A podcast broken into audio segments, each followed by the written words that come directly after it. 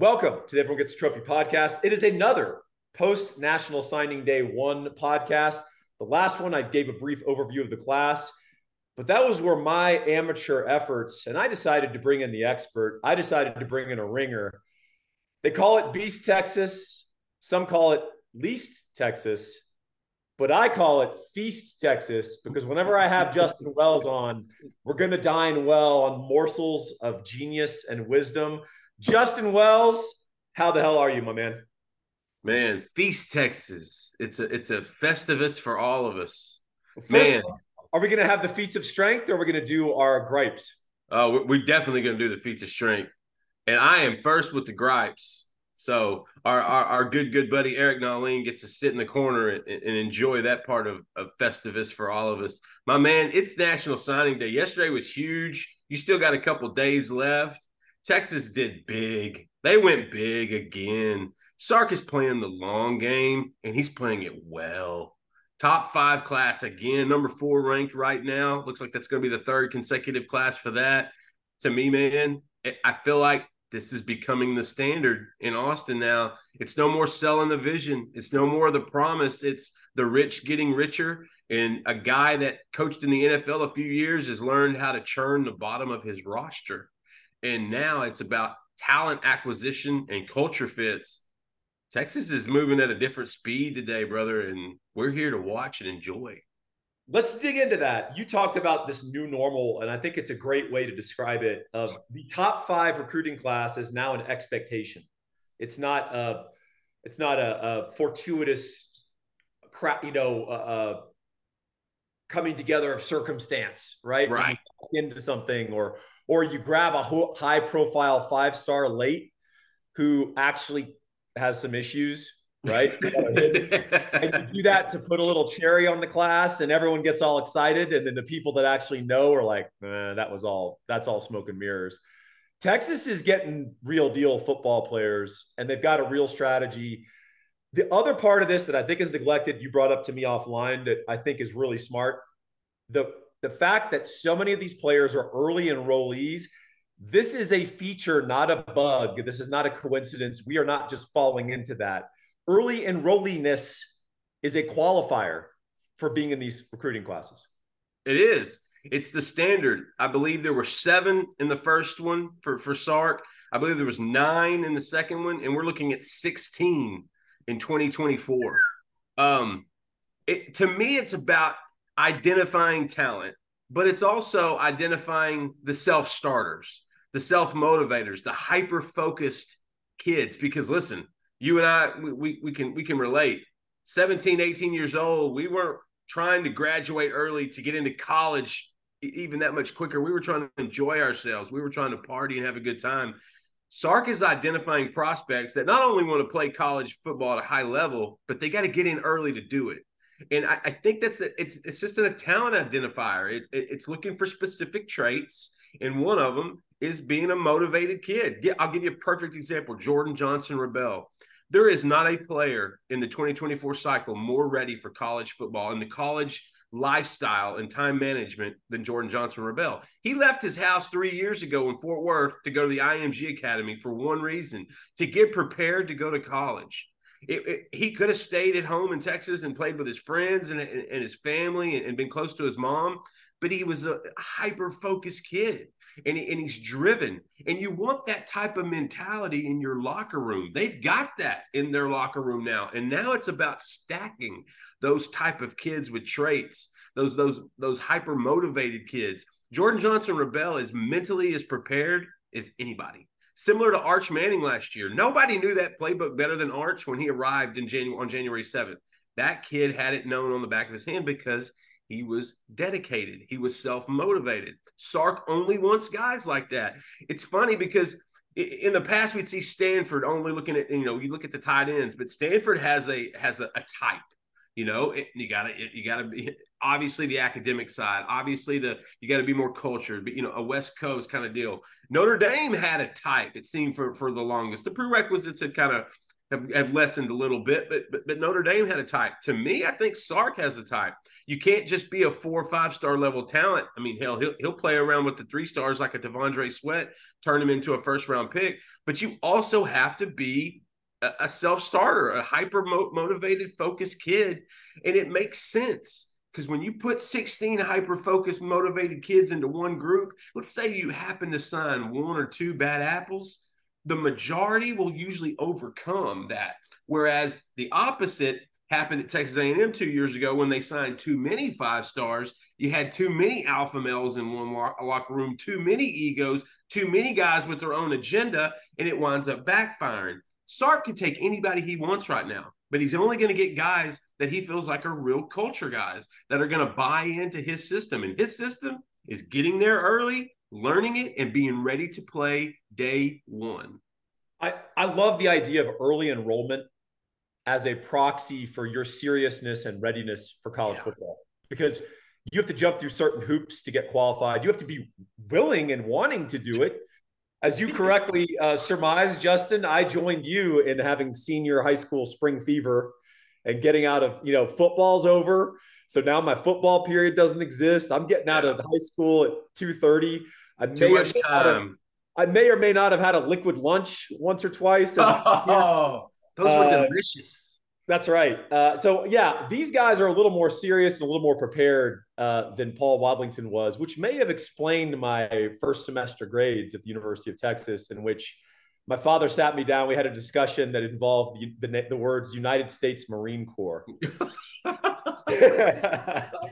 oh my God. Yeah, I, I'm, I'm I'm glad I could shoot a basketball because there's no way I could have done it in the military. That's awesome, man. Hey, uh, I, I would be remiss if I didn't ask you. I, look, I know these are your, all your children. These are all, all of our children. It's hard to pick your favorite. It's like asking you your your if you have multiple dogs, who's your favorite dog? Although I know I already know yours. It's Rubble. But uh, right. oh, he's lurking around there somewhere. Has he broken 100 pounds yet, or is he still soft? He's uh, he's sleeping right beside me. Has he, he broken 100 pounds yet? Oh no, he's 112. Oh, he's one, he's 112. Well, Josh, we passed that benchmark. We started a baked chicken diet. Oh. I'm giving him like raw steak, baked chicken, and I'm t- and he's and he's tearing up tires in the backyard. Yes, it, it, it's similar to you know we we've got a backstory with him. You know, I don't know if you remember the movie Half Baked, but as when, whenever they got killer, whenever they got killer, the uh, the Rottweiler, um, and they were looking for his brother Nibbles. So now Rubble has a, a brother named Nibbles that we're looking for. Okay. That, I mean, because we don't want him to dogfight, obviously, but he's like, I can't fight Nibbles. But man, Rubble has a, a brother named Nibbles that he's looking for. And my son has taken that story and ran with it. So, no, 112, he's cut up. He's a unit. We call him the big sachicha, which means that's Spanish for sausage, because he's just a big pig. And uh, yeah, we have a favorite, and I have a favorite. We all have favorites, Paul. We all have favorites. In 2024, man, there's there, there's a handful of these guys that we just really like. I mean, everyone likes Colin Simmons. How can you not? His right. personality is as big as the stage that he plays on on a regular basis. Like that's Colin. He's he's a fun kid. Um, I mentioned Jordan Johnson Rubell, super super good kid. I love Ryan Wingo. Like uh, Ryan Wingo is really a good kid. Like I mean, to often I think kids get a bad rap because of how the recruiting process plays out and how fans view it from their point of view. And so, oh, he pushed the time back, or oh, he took a visit after he committed, or there's so many little things that that fans kind of use against the kid when they don't really know him and they don't really know the situation. And let me tell you, Ryan Wingo is a really good person. This is a kid. When I went to see him uh, back last summer, I had to wait two hours in the morning because he was at the Boys and Girls Club he was volunteering with, with, with kids around the neighborhood. Like Ryan's a great kid. You want those kind of guys in your program. And just because the kid sleeps till noon and doesn't sign, that's a real one. Okay. You find a kid that sleeps till noon, that's a real one. I love that kid. Um, and, and it goes, there, there's so many, I, you know, I, I don't want to, you know, neglect anybody, but I'm partial because of some of the guys I've seen for so long. I've, I've known Kobe Black for almost three years. Yeah. Like Kobe Black, you talk about a fun family. You know, everybody stresses about the recruitment. Kobe Black's family doesn't. They're just like, yeah, he'll do it when he does it. We don't care. And the truth is, they'd known for six months where he was going. And so the, the, it was basically a done deal, and they weren't going to get all bent out of shape about it like all the fans were. And so that, that was, he's a fun kid. He's a good kid. Um, Ty'Anthony Smith, dude, let me tell you something. That kid could be Beast Texas if he wanted to be. He is the quintessential sideline to sideline cat. I saw him and Justin Williams this year. Those are the two best linebackers I watched. Ty'Anthony Smith is the total package. 6'2, about 205. He's got an incredible wingspan, gigantic feet. He, he he's got the, the the the clay to mold, my man, and he's such a good kid. He signed with Texas last night and drove to Austin to enroll. It's business time. How can nice. you not like that? Out of a region predominantly known for Texas A&M, that was an Aggie flip. I mean, it's one thing to take a kid that's that's good. It's another when you're flipping an Aggie because, buddy, that momentum has shifted, and and and Mike Elko's hire isn't going to prevent Sark from continuing to do this on a regular basis. Just not it, not going to happen. Well, so, I can tell you, there's a few of these guys Elko, I really love, and those are a handful. We had our eyes on some guys at Youngstown State, Justin, and Mike Elko screwed that up. So let's not sell him short. He got that transfer from Youngstown State, that linebacker. I, you know, buddy, eh, they're having a hard time in College Station. And I, am just really thankful that they hired Mike Elko. They could have gone in another direction, and they didn't. And so, therefore, they're going to suffer. They're, they got a sweater wear. And for that, I know who you're thinking of. Yeah, they got a sweater wear. And for that, they'll have a good team. They'll have a good program, but they're not going to affect Texas recruiting one ounce. Hey, quick step back so we may move forward together, Justin. Uh, when, when Justin talked about Kobe Black or or Ty'Anthony Smith, just understand if you want a little insight to the inner workings of inside Texas, uh, some of which I'm not privy to, but I'm privy to some. There's a reason those reaction videos, those reaction articles are going up simultaneous to the player committing. Uh, they already know. Justin already knows this stuff is already in the bag. And I know we have consternation about it as fans, and we're, oh, maybe Kobe Black, oh, maybe this has happened. Uh, we already know the hay's in the barn. It was just a question of when they wanted to open the barn doors and show everybody. And so, uh, those Justin's not cranking out an article or an interview in in 30 minutes in a one minute time span. He can't he can't defy time and I'm not that good. He's not that good, folks. He's good. He's not that good. So uh, that is something to consider. Although the Kobe Black always punting it forward was pretty hilarious uh, because it just became this this big uh, build up and then always getting Lucy pulling away the football. But ultimately, Kobe Black was going to be a Longhorn since what August. Yeah, he he committed in August. Um, he actually gave a silent, I believe it was in June after his official visit. Then he reaffirmed it with a late July visit off the records that nobody reported. And then, so yeah, he'd been in the mix. Colin Simmons, it was a dead giveaway because Colin Simmons called him two minutes after he committed and told him he was next. And Kobe jumped in the boat. And so, but it has to play out. You know, Kobe just wanted to make sure he made the right decision. A lot of these kids, what's funny is people think, well, they'll just decommit and go to another school. A lot of these kids hate decommitting. They really do. It looks like it's easy on Twitter, but I'm telling you, they struggle with it behind the scenes. They, they really don't like the idea of having to call a coach they had already told they're coming and have to tell them they're not coming. The worst part of recruiting for these kids are telling calling a coach they really like and telling them no. Like that's the hardest part of, of doing this job. And so sometimes it, it, just has to line up right. Kobe just wanted to make sure he wanted it to do it on his time. He had two older brothers that went through the process that did the exact same thing. I remember asking his dad a, a couple weeks ago, are, are, you happy that it that that it's it's over or almost over? And he's like, yeah, it, we're good. You know, we've we've gone through this before. We knew what was going to happen. But the mom, the mom's like, she looks at me and she goes, we could have done this in August. so that's that that's kind of each one has their own story, which to me is the most fascinating thing about recruiting. Every individual kid that Texas ever signs has their own unique story, and and, and we get to tell them. That's awesome, man. Uh, hey, also I want to talk a little. I know you got to be pretty close to Wingo. You were the man on the on the scene. You actually flew up to St. Louis. Drove. Drove. You or did you drive? Commute. Commuted does, there and back to Arlington. Oh, does Tyler not have uh, planes or an airport?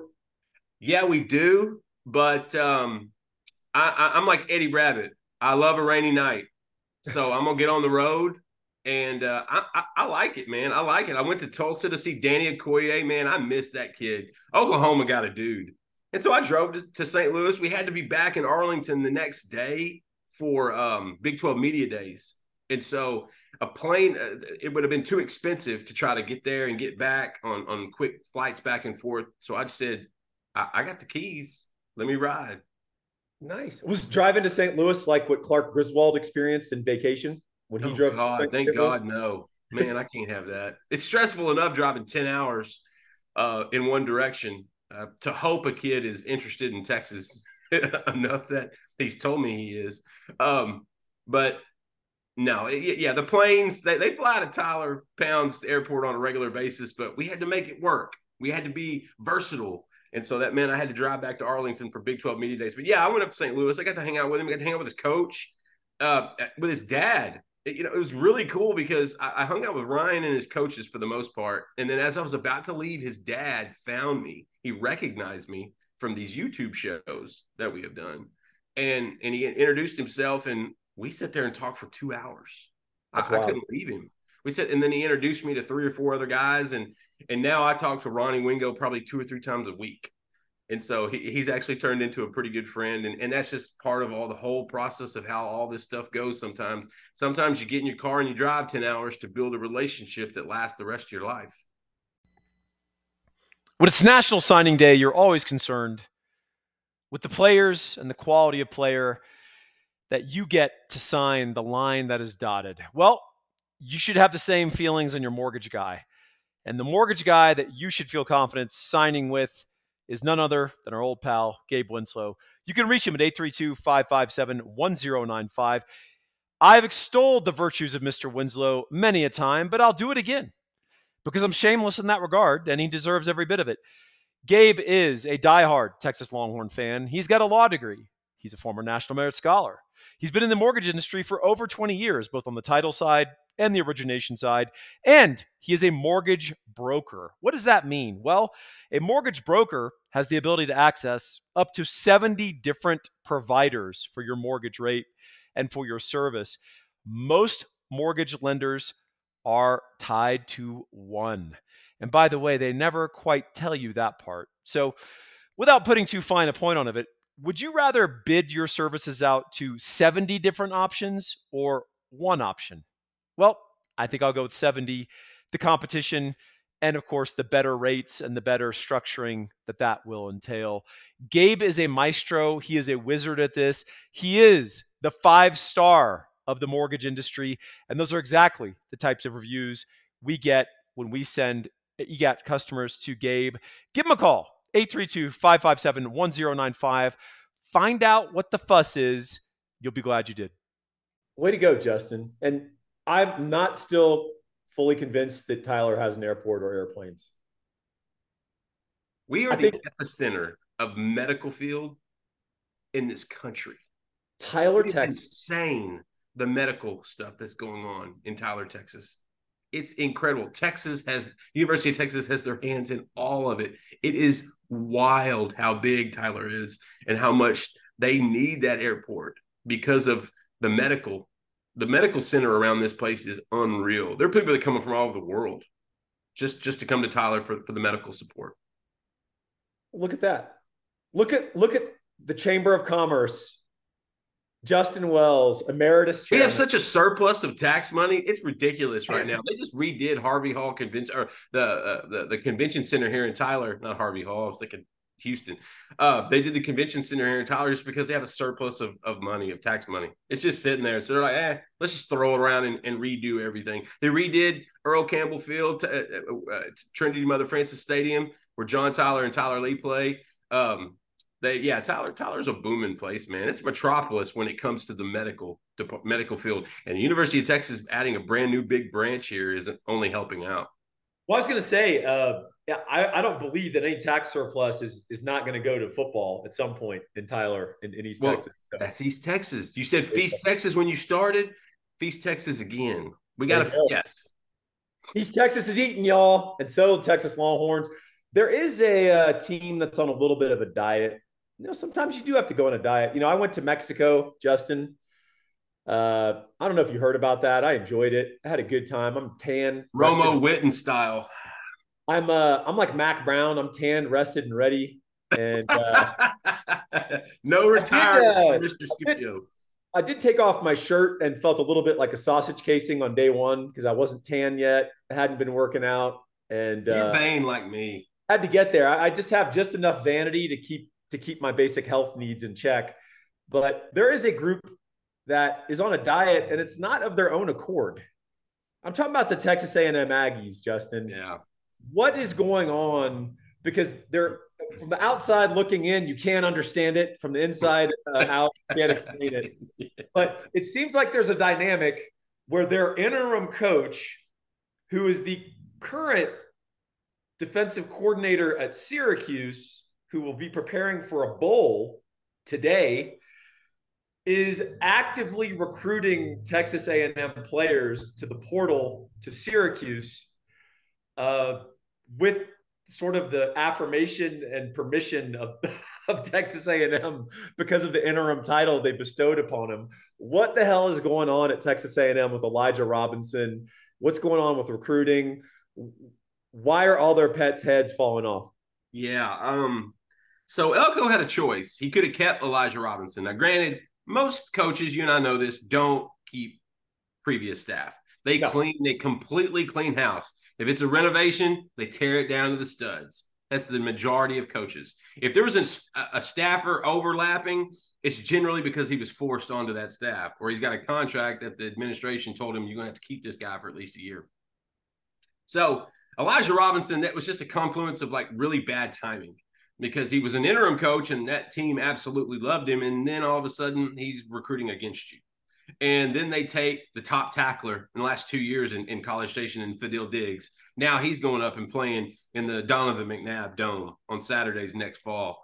Um, what a weird circumstance. It's part of college football. So I'm not surprised. We kind of see bits and pieces of this every December when when the coaching carousel begins and and things start to move you know, you'd love if, if, I think there's a lot of players in that program that would love for Robinson to stay. I would venture to say that some of those kids wouldn't have portaled if, if Elijah Robinson was still there. But you can't blame Elko for that. Elko wants wants a clean slate. I get it. He's he cleaned house and he wants to rebuild it his in his image. Um, they're not getting that new coach smell kick yet. And a lot of times, this is the transition class. I get it. But I've seen some really good transition classes. I really have. And so this isn't one of them. And so for whatever reason, they're not getting that new that that new coach smell. And granted, 2025 is when you're going to see the betterment of their class. That that'll be the the first real foundation for Elko and his bunch. I believe they just hired a DC this morning. Uh, uh, Jay Bateman, uh, the former D line coach out of Florida, uh, I believe is going to be the new DC for Elko. And I'm looking at these hires, and there's, you know, Elko is if I'm an Aggie, I'm a little worried. None of them are sexy. They're but but, but they're solid. Elko is a solid coach, Paul. Like he, he's a good coach. He's a yeah, great defensive guy. Look what he did at Duke. He did a great job with with with A and M's defensive bunch when he was there a few years ago under Jimbo. You know, Elko's a good coach, but a buddy of mine called him a sweater wearer, and that that that's essentially uh, a term for the old school coaches that you know they don't really have the young, energetic high powered type of ways that kind of just go through the motions or kind of get a shake your hand, put your put their hand behind your neck, give you a little kind of a half ass hug, you know, kind of things like that. And for a Texas fan, that, that's the best thing you can imagine. I mean, the only thing better than Jimbo Fisher absolutely crapping on eh, it, crapping the bed there and getting to watch it under a eighty million dollar contract is is watching A and M try to recoup some momentum. Listen, the Aggies had a window, Paul they had a window. That early 2010s to mid 2010s, when they ran this state and when Kevin Sumlin was was peaking and when you had Johnny Football Mania, they had a window. Yep. And they added some serious talent. They brought in some high end five star quarterbacks. They brought in some big time special uh, skill guys, Christian Christian uh, Kirk type guys. They brought in massive defensive linemen that we have learned. A&M had a window, and they didn't use it. And I don't know when they're going to get it back. And I can promise you right now, they're at their administration in College Station right now that are wondering that same thing. They love the Elko hire. I think it's going to go well. I think he is a solid coach. There's a Mike Sherman feel to it. It's not sexy. Mike Sherman coached those dudes up. He may they may not have won a lot, but those offensive linemen were always ready. They were always prepared. I feel like Elko's defense is going to be like that. May not be the, the hottest girl in the bar, but but they're going to be solid and they're going to play well. Right now, we're just we're seeing they're still going around the drain. It feels like I, I don't know if they've got their footing yet and yesterday they landed, you know, Solomon Williams and, and Hezekiah Williams out of, out of Carrollwood Day in Tampa. One of them was flipped from Florida wide receiver. The other was a, an edge kid that that Alabama and Texas has been on. They, they, they knocked out a few guys, but man, they lost some other ones. And with Evan Stewart going to the portal, I can just tell you this: Texas is not going to be involved in that in that whatsoever. But I I feel like Evan Stewart is a marketing guru the kid has over a million followers on TikTok, across Instagram, Snapchat, uh, uh, Facebook, uh, Twitter, and so he knows what he's doing. I think he stays in College Station. I think this is a negotiating ploy. I think he's just renegotiating his contract, to be honest with you. And I think going to the portal was the leverage that these kids actually have, and that's what's happening in A and M. There's not, I guess, for lack of a better term, there's no Tom Herman alignment yet. And as long as they're not aligned and Texas continues to stack, that gap is only widening. Hey, two quick things. Uh, Jay Bateman, you, you mentioned that he is the hire for them at DC. He was actually the linebackers coach at Florida. Okay. And he has been a DC before. That North was Carolina. Siena, Elon, Ball State. Wait a minute, Elon University in North Carolina? Yeah. And I then, dated a girl from there. There you go. Uh, and then there was he was the co DC at North Carolina for three years. So that's his background. I I think from that resume, his job is to do the will and bidding of Mike Elko, who's going yes. to still be the de facto defensive coordinator. Yeah. Other thing you mentioned the portal as leverage. Something I wrote early in this process. I said the Aggies are going to enter the portal as a negotiating ploy for retention. Most yep. of these guys are not serious about trying to leave but they understand they have this staff over a barrel and they there's a lot of desperation at a&m to still keep the vestiges of this class uh, i'm not sure why because i think for some of these guys they need probably a, a cleansing uh, yeah. but uh, Let they them figure that out they understand they got some guys over a barrel evan evan stewart may be a different situation because I think he had some ouchies down the stretch that were not injuries, and he played it as if they were injuries. And so he preserved himself, and I think that might have rubbed some people the wrong way in College Station. That said, the skill set, undeniable. And the truth is, let's just talk facts here, Justin. It's you and me. Your uh, dipshit tolerance at wide receiver is higher than your dipshit tolerance for an offensive lineman. They're two completely different people. They're different complete, human beings. Their brains, the only similarity in their brain mass is that they're human. Can I can That's I bounce an example off you and you tell me if I'm right? Okay. The number well, back at the Tom Herman day when we carried 17 wide receivers, your your number 17 wide receiver believes deep in his heart, even though he's fourth string, that if the coaches had just put him in he would have balled out and had 12 catches for 193 yards and two touchdowns. Your number 16 offensive lineman is happy to be dressed out on the sideline yeah. and is thinking about what he's going to eat after the game. It, it, that's a perfect metaphor right there. I mean, that that that's perfect because that's I mean, but that's the difference. You know, the smartest guys on the team are your offensive linemen. The smartest guy in the program is probably your center. I mean, that, that's just, have self awareness. Oh, they they they they have and they have a um, pack mentality as well. They they they like hanging out with their own. They'll bring in other positions. They'll bring in other animals, but the the the group, the core, are going to be offensive linemen at their whole. Also, O line are self deprecating. So what O line joke about and make fun of each other about is who's the fattest, who's the slowest, yeah, uh, who forgot the snap count, and they're constantly mocking each other, self-deprecating. Wide receivers, eh, if that goes too far, you might have some hands thrown because these guys Yeah. have big egos. it's too right? volatile at receiver. The personalities, I mean, there's not a bigger diva on the football field than wide receiver.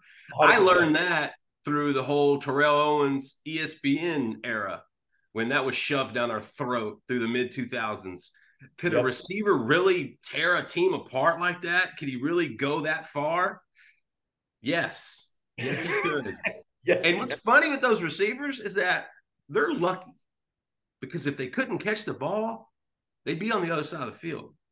yeah, What they don't realize is that they may be better off on the other side of the field because there's a whole lot of there's a whole lot of wide receivers in the portal, not a lot of cornerbacks.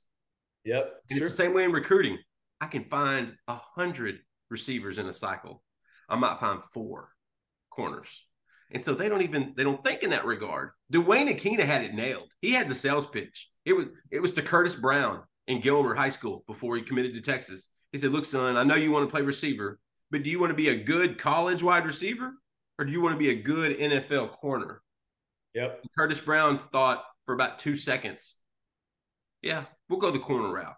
It was simple as that. And so receivers are a little bit divish. And Evan Stewart is is kind of a diva. I mean, listen, the kid is an incredible talent. You it, it uh, just natural ability in and out. And been coached well. Margin Hooks did a great job. And he's got some dance moves. If you see his stuff on TikTok, I mean, that is uh that's the trend with these kids. I don't see O linemen starting TikToks. And I think I would be okay with it if I did. I think it'd be a cool direction to go. I don't see busing with the boys going the TikTok direction. But receivers, they like the stage, they like the platform, and they like to dance, especially when they catch a ball in, on first down. And so it's just the difference in mentalities. It's just the difference in, in, in their mindsets. The O linemen, th- th- they're lucky to be with those guys. They're happy, and they're definitely thinking of that post game meal. While as uh, the receivers probably can't get to their phone fast enough as soon as the, the buzzer goes off. Some of them do it at halftime. Man, man, Hey, uh, I'll never forget that. it's awesome. Hey, I uh, I, talked wrote a big picture. I wrote a big picture article on Inside Texas, sort of the ten thousand foot view of signing day, and just had a bunch of different snippets and observations. Absolutely. One of those was this: high school recruiting is for big men. Are you worried that recent events have derailed your retirement plans? It certainly made us reassess all aspects of ours, and that's why we're proud to offer our listeners a chance to work with David McClellan, a fiduciary financial advisor from Forum Financial.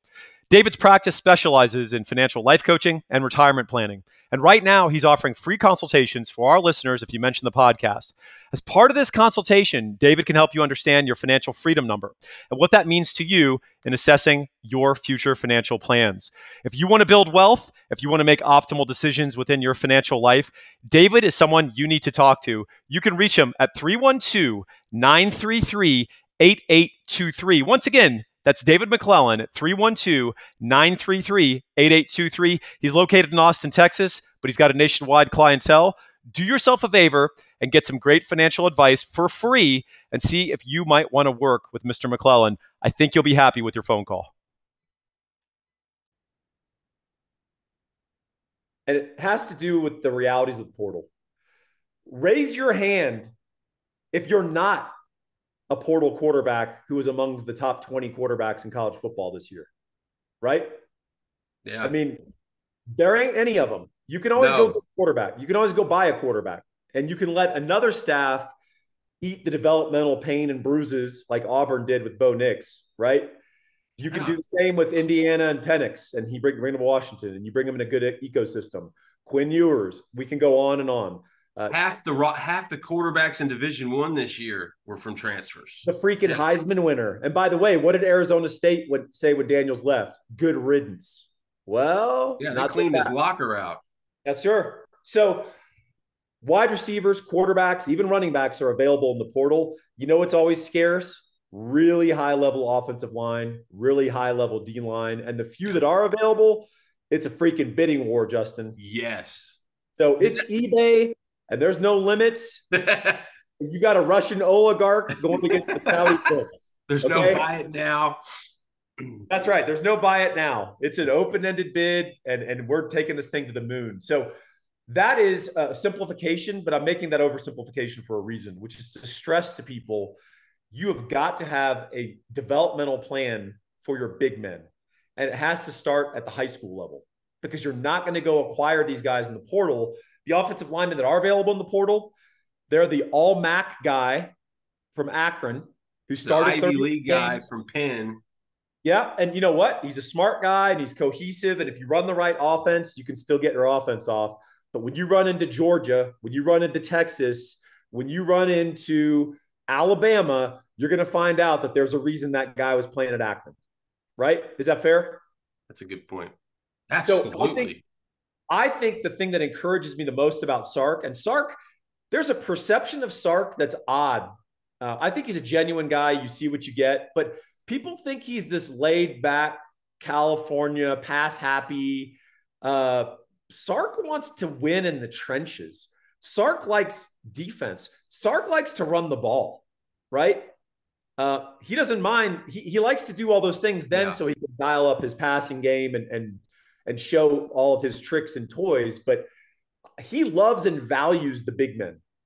And we've learned the reason we're in the final four is because our offensive line became an elite pass blocking unit over the course of the year. And we've got yeah. Sweat, we've got Byron Murphy, we've got Sorrell, Burke stepped up. We've got guys coming off the bench like Broughton and Alfred Collins, who would be starting at 96% of other universities in this country. So I think Sark has a plan for the big men, and that's been evident in every one of these recruiting classes, including this one.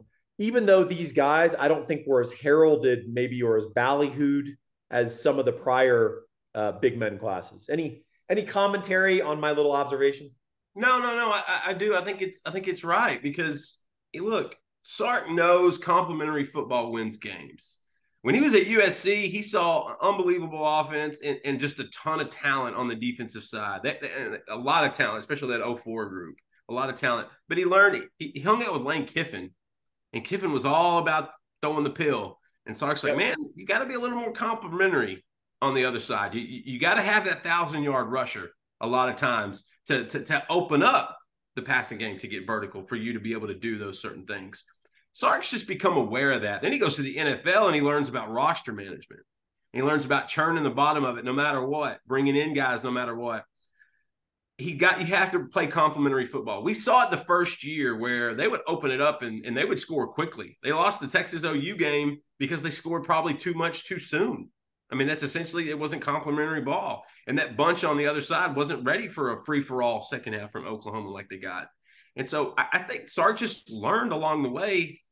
I can I can I can be this Mouse Davis, Hal Mumme, Mike Leach type offense where I just throw the ball around the field and get vertical and have a great time because he's a quarterback. When your head coach is a former quarterback, they're wanting to go, all of them want to go vertical. It's just that's the way it works. This is how they're wired. Uh, but Sark learns you got to be complementary to win. You can you can compete with big time offenses, but you got to be complementary to win. So that's why he's put so much focus. This kid's had, this guy's had a thousand yard back every year.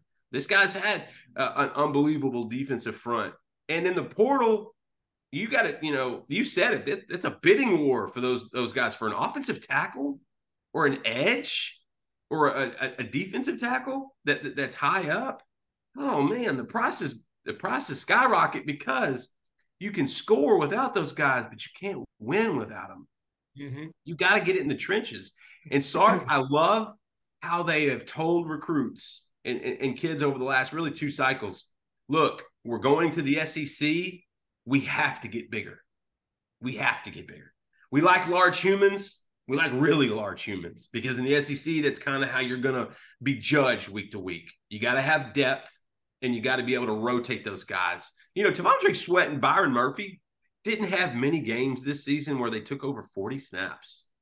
They didn't have many games like that this year, Paul. It really didn't. I do all the grades that Sunday morning, the game after, and, and I see all the snap counts and allocation. And and sometimes I'm amazed when I see T'Vondre Sweat 23 snaps. Yep. Byron Murphy 26 snaps. And I'm thinking, man, that rotational depth. No wonder Bo Davis is having such a good time. No wonder they're having such a good year. Those guys aren't getting getting tired. People don't realize 90% of the time when an offensive lineman or defensive lineman are down on the field for an injury, it's not an injury. They're tired. That's yeah. their time. That's their one moment to get rest. So you got to treat them a little different. You got to coddle them. He'll develop. Sark's going to continue to develop offensive linemen. Kyle Flood loves them. Bo Davis is going to continue to develop those defensive guys. And trust me, they added Brandon Brown a couple days ago out of Melbourne, Florida for the 2025 cycle. Go watch his tape. That is Malcolm Brown with an attitude. Ooh, that dude like is that. violent. He is violent, Paul and I like violence on the football field. And that's what Sark is trying to gather. Look, they'll always cherry pick.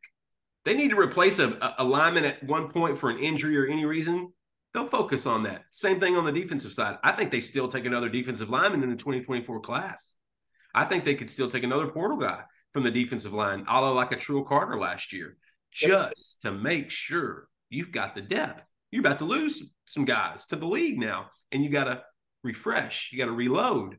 And so Sark, I think, puts that emphasis because of all the paths he's made to get to Texas, and saw he's watched how Pete Carroll operated. He watched how how Nick Saban did it at Alabama and how he operated with those guys. How great were those four wide receivers in twenty you know twenty twenty for for for Alabama? DeVonta Smith, Henry Ruggs, John Metchie, uh, Jerry Jeudy. How good were those?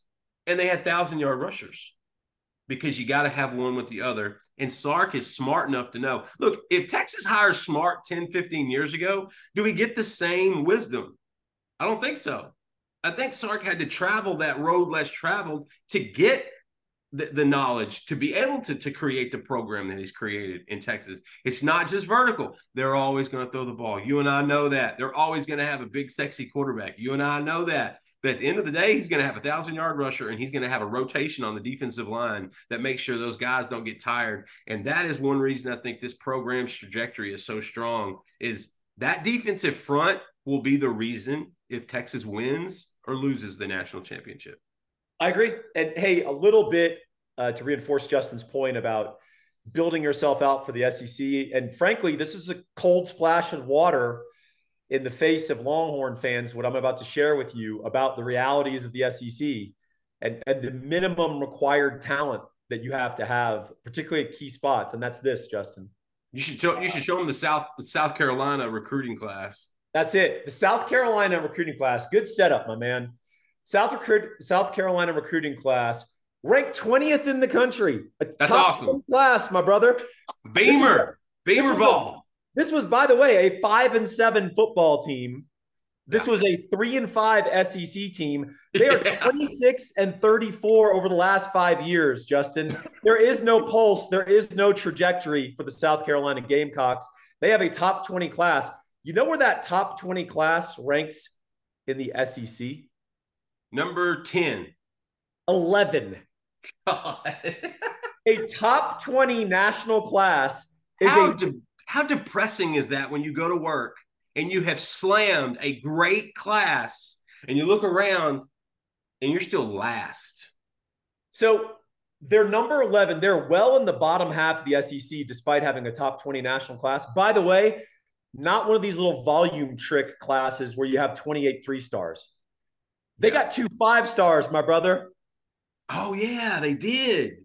They, they only have 16 recruits. Nine of the 16 are a four or a five star. This that's ain't no Beamer. That's impressive. That's damn impressive. These are dudes, all right? Yeah. But they're 20th in the country, and that's 11th in the SEC. You know, the 11th team in the Big 12? Cincinnati. no and they're ranked 57th in the country. All of their players are three stars. And there's 28 of them. That cold water's about to hit. Cold water, folks. So that's the reality of the SEC. Now, you could say, well, but South Carolina is still a losing football team. Agreed. They're a talented losing football team. Yeah. SEC teams lose for different reasons than Big 12 teams lose. Okay. Yes. Well it, said. It doesn't come together for them for whatever reason. Quarterback, O line. And by the way, that was South Carolina's great deficiency. They actually had a quarterback. Spencer Rattler, I know this is hard for Texas fans to know. He turned it around at South Carolina, played good ball. He, he can throw the ball, and he's going to throw it on Sundays. Spencer Rattler can throw the ball. Between he had no offensive line.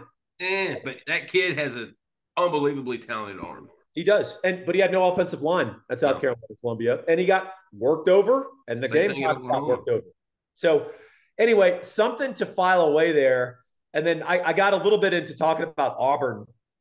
Uh, Justin, this team went six and six. They got their asses handed them at home by New Mexico State and Diego Pavia. They lost a gut punch to their bitter rival. They went three and four at home. Okay. They had a sub 500 record at home in Jordan Hare, which is one of the most unheralded home field advantages yeah, in college. That's a good place. They played a pathetic style of football. They weren't even enjoyable to watch. Okay. No identity. Their signature win was over a six and seven Cal by four points. Justin, have I got drubbed by Texas Tech in Shreveport last week? That's right. Have I beaten you down enough on what the Auburn fan experience has been this year? And guess it what? Feels like Hugh, it, it, almost sounds like Hugh Freeze in a hospital bed. Uh, that's right, but he could he should relocate to Tyler, get get out of there quicker with the medical industri- industrial complex. But here's my point about Auburn: no sign of life, my man. This is a 500 football team over the last five years. They've just been getting their ass handed to them, and you know what they did? They tripled up on their NIL and they have the number seven class in the country. By the way, went head to head to us on us on a couple of guys and beat our ass. DeAndre Carter. Lindsey. DJ Lindsey too. Texas kind of let that one happen, but they right, wanted I'll give that. Carter. DeAndre Carter. They wanted DeAndre. Carter. And by the way, DeAndre Carter lives in freaking California. Yeah, and he was the only O line they were going to sign up until about four or five days ago. So my point is, we have to adjust to understanding the level of maniac that we're going up against.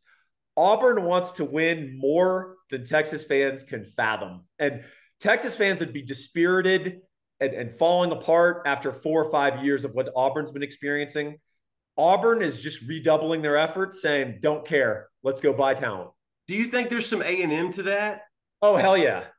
except they've actually won. You know, Auburn they won a national championship 2010, so they they've had some recent success. They played the national championship, I believe, in 2012 when yes. they lost to uh, Florida State uh, and, and Jameis Winston. They they have. There's some Aggie to that. Shaden, not Shaden. There's some there's some Aggie to that. Uh, being in state and going against Alabama in everything you ever do. Except Auburn's had some success before Cam Newton came through I think Tuberville had an undefeated team in 2004, maybe 2005. And then before that, you got to go back to, to, to Bo Jackson before the, you, you can really look at Auburn having any success. Yet, the number seven overall class, you, they're cooking with a different kind of grease, man, in the SEC. And you nailed it. It's a different story every week. You get beat different reasons on a weekly basis. And good lord, I love that. And I love that South Carolina, you know, they were really in on Parker Livingstone. If Parker didn't pick Texas, he was probably going to go to LSU or, or South Carolina. They recruited pretty well this cycle, and they still only had the 11th best, 11th best class. And then Auburn, I'm always smile with Auburn because I think of Dr. Bo. Anybody's gone to college that long is a doctor. And I think of I think of our boy Joe Cook, who loves yeah. loves making fun of Hugh Freeze any chance he can tweet a picture of Hugh Freeze from the hospital bed, he's going to do it. And so I always feel like with Freeze, there's an opportunity for a story. Something funny is going to happen. Something odd, unique is going to happen. And Auburn is right smack. They're relevant. They're relevant now. Even with Alabama playing in the playoff, Auburn is a top 10 recruiting team, which makes them relevant. At what? Six and six. After Luke, can you imagine if Sark would have lost to New Mexico State? Got hammered. The they did. Now listen, Texas lost to Kansas, yeah. but it was close. New Mexico State blew out Auburn at home. Can you imagine? It would be similar to uh, Nick Saban getting blown out by Louisiana Monroe in Tuscaloosa. That happened. People don't remember those things for some reason. I guess they block them out as fans. I'm just trying to think what would have happened if Sark would have lost to Rice 35 to 7. You know, what kind of backlash, what kind of just chaos you and I would have seen on the inside Texas board. It's a it's a whole different world. And you said it, it's another level of mania. Well, hey, we we talked about self awareness, and Hugh Freeze is a guy who might be lacking in a little bit of self awareness. I don't know if you saw his uh, signing day press conference, but he was complaining about other schools coming in at the last second and tampering and offering bags to his recruits. Which how can you say that when you're doing the same damn thing? I, well, I'm blown away by these politicians slash college football coaches that think I believe Eli Drinkwitz did it for Missouri too. He said the yeah. same thing. He's like, man, we had a bunch of guys come in. I thought, what did you just do? What do you think half your classes come from? you can't, you can't, you can't, you can't row your boat both ways that way. It's got to go one way or the other, man. Well, in in their hearts, fans like to think that they're the good guys. And so that plays to the fans that their coach is the good guy and everyone else is out there tampering and dropping bags and making promises and uh, Hugh Freeze is he is the instigator of that stuff, right? Well, uh, Hugh Freeze gotta is love it. Lane Kiffin. Let me tell you something. I love watching Lane Kiffin. I love watching him because he don't care. No, he's that I don't give up attitude, man. And I think that's what I like about the SEC. There's so many personalities. If you go program to program, just look at the personalities of the coaches. You almost have to hire a guy that has a unique personality when you're at a school that's not Alabama or not Georgia because you have to do something to bring attention when all the attention's going to everyone. There's just so much. It really does mean more in the SEC if you ask these kids. So I agree, my man. I agree. Hey, Justin, is there anything that we need to touch on before we part ways to do this again in a few months, a few weeks, a few days? Uh, just just really glad to hang out with you. Just really glad we got to catch up and do this. We don't get to do it very often, but when we do, we make sure we do it big, we do it right. Uh, just thankful for you, buddy. I'm, I'm blessed that we we work in a, in a great great place and we get to do fun things and we're getting to watch.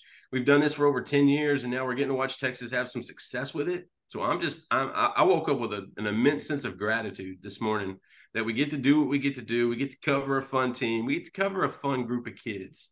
Good, good group of parents, good, a good administration. I think they've got a lot of things going well. To me, I'm just thankful for that because we've been on the other side for a long time.